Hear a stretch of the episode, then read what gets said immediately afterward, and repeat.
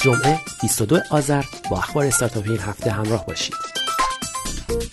چهارشنبه عصر شرکت دیجیکالا طی مراسمی با عنوان نیم دایره در مرکز رایزن که توسط روزنامه دنیای اقتصاد برگزار شد گزارش نیم سال اول 98 خود را رونمایی کرد گزارش عملکرد 85 صفحه دیجیکالا پر است از جزئیات دقیقی که رفتار خرید و مصرف کاربران ایرانی در فضای آنلاین را به خوبی نشان می‌دهد و در نوع خود بی سابقه است. مدیرعامل دیجیکالا در این مراسم گفت که این شرکت بیرقیب نیست زیرا تا پایان سال 97 نزدیک به 31 هزار فروشگاه آنلاین در ایران نماد الکترونیکی گرفته و در حال کار هستند. حمید محمدی گفت بیش از سی هزار کسب و کار ایرانی در مارکت پلیس دیجیکالا مشغول فعالیت هستند و برخی از آنها توانستند فروش میلیاردی داشته باشند.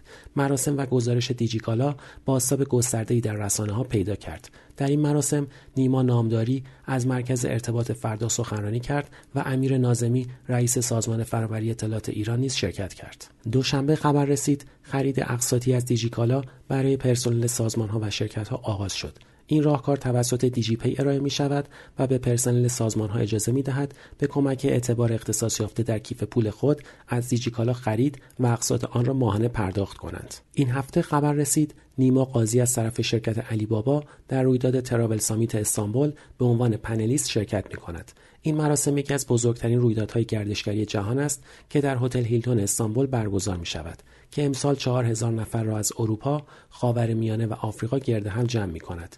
به دعوت برگزار کنندگان این رویداد، نیما قاضی تنها ایرانی حاضر در میان سخنرانان و پنلیست های این رویداد است. این هفته خبر رسید یک دستیار صوتی جدید ایرانی به نام دابی در حال توسعه است. تولید کنندهش می‌گوید قرار است تا یک سال آینده کاربر بتواند کاملا راحت با آن گفتگو کند.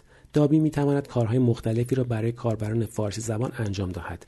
این سرویس توسط شرکت فناوری های هوشمند ققنوس و با سرمایه گذاری گروه علی بابا در حال توسعه است. جمعه هفته پیش خبر فروش سندلی های اتوبوس در تهران جنجالی شد تا جایی که شهردار تهران و پور سید آقایی معاون حمل و نقل و ترافیک آن را تکذیب کردند اما اصل ماجرا مربوط به استارتاپی خصوصی به نام به همراه است که می‌خواهد همچون اسنپ اتوبوس های دربستی را که ظرفیت خالی دارند ساماندهی کند. احمد تابنده مدیرعامل این استارتاپ می‌گوید به همراه با 50 بوس و طرح 18 مسیر بدون ایستگاه های میانی از اواخر آذر در تهران آغاز به کار می‌کند.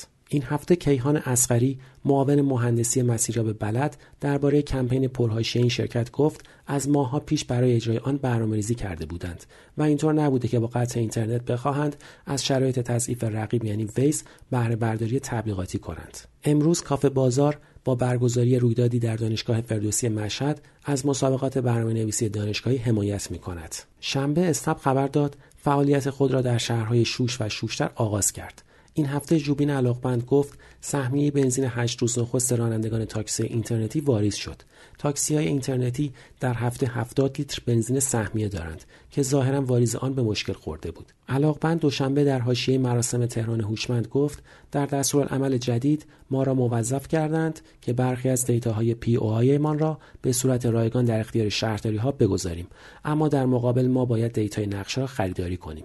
او همچنین عنوان کرد اسنپ به اطلاعات ترافیکی با دقت بالا و trend ها و مسیرهایی که استفاده تجاری دارد دسترسی دارد شنبه سورنا ستاری از شرکت تپسل بازدید کرد صبحان فروغی مدیرعامل تپسل در جریان این بازدید اعلام کرد که اکنون بیش از سی هزار اپلیکیشن، وبسایت، استودیو و رسانه با مجموعه تپسل همکاری می کنند و ماهانه از این طریق درآمد دارند.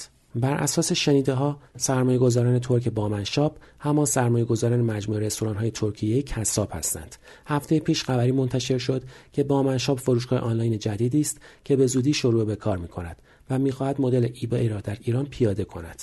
این هفته خبر رسید استارتاپ نارنج که در زمینه سفارش آنلاین غذا در شهر رشت فعالیت می کند پس از گذشت دو سال از شروع کار به شکل بوت استرپ توانسته به سهم بازار 40 درصدی در شمال کشور برسد. دوشنبه حین برگزاری مراسم تهران هوشمند شهردار تهران از سرویس دوچرخه خبر داد که ظاهرا با سرمایه گذاری هلندی ها به تهران آمده.